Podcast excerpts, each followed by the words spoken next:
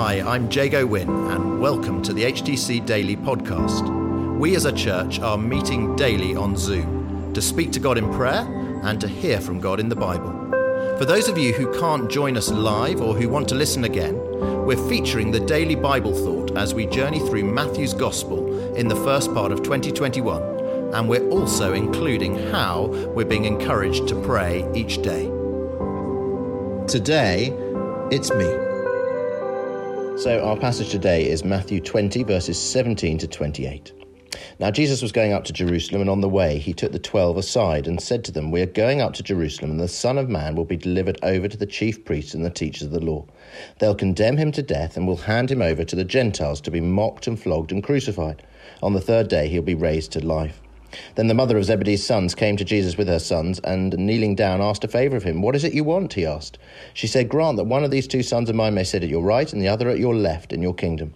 You don't know what you're asking, Jesus said to them. Can you drink the cup I'm going to drink? We can, they answered. Jesus said to them, You will indeed drink from my cup, but to sit at my right or left is not for me to grant. These places belong to those for whom they've been prepared by my Father. When the ten heard about this, they were indignant with the two brothers. Jesus called them together and said, You know that the rulers of the Gentiles lord it over them, and their high officials exercise authority over them. Not so with you. Instead, whoever wants to become great among you must be your servant, and whoever wants to be first must be your slave, just as the Son of Man did not come to be served, but to serve, and to give his life as a ransom for many.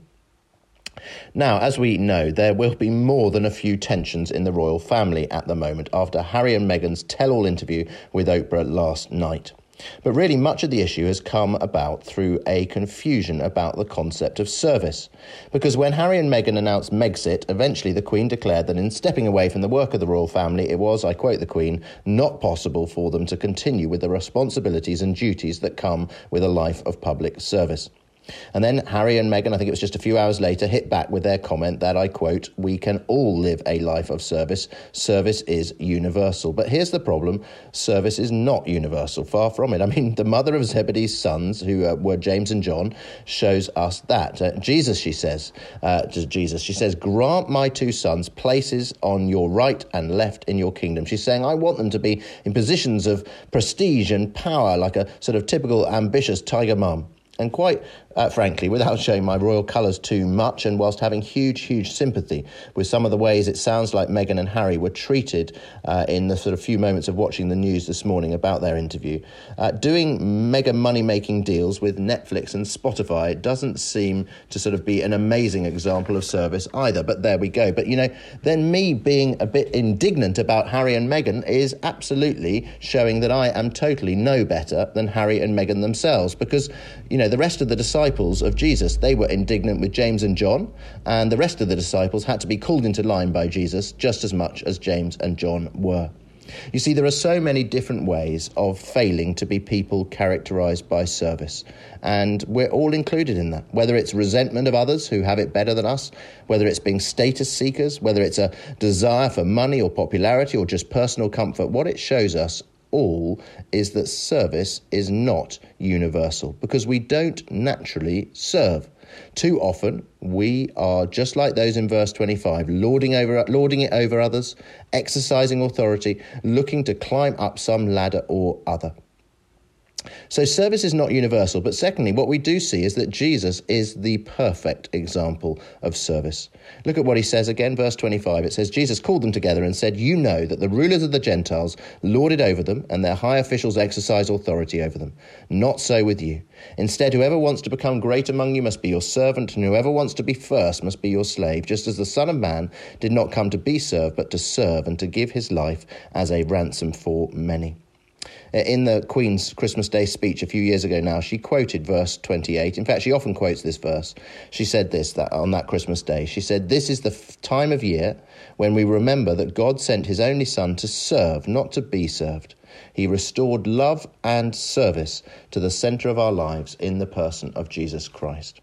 You see, the Queen says that she finds Jesus her perfect example of service. And why?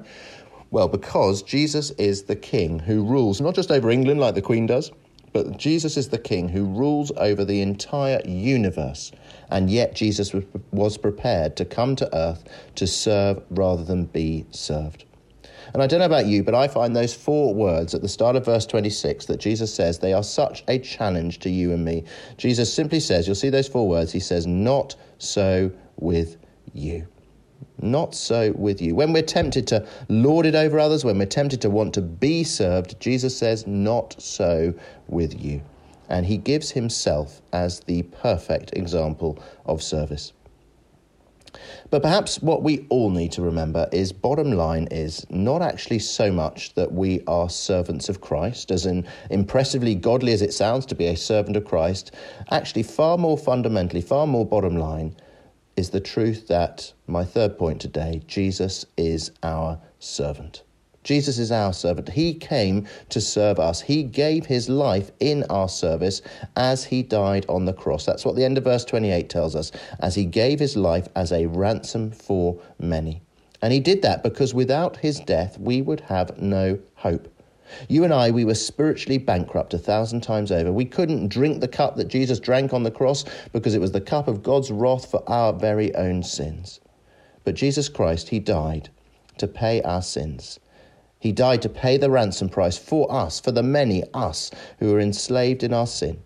And so we serve Jesus today.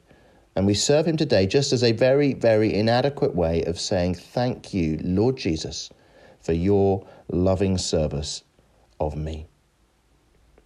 Shall we pray?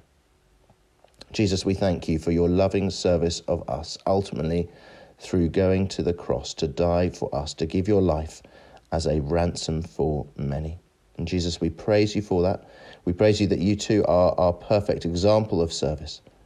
And Lord Jesus, we pray that you would help each one of us uh, to be hearing those words of yours, not so with you, and to not be those who are looking to be served, to not be those who are looking to uh, lord it over others, but rather to be those who are ready to serve, following your example saying, Thank you, Lord Jesus, for your loving service of us. Amen. This morning on HTC Daily, we prayed together that the missing girl, Sarah Everard, would be found and we prayed for the police investigation. Then we went on to pray after Jago talked to us about service that we um, would model Christ's service in our lives as well and look to Him before praying for schools going back today.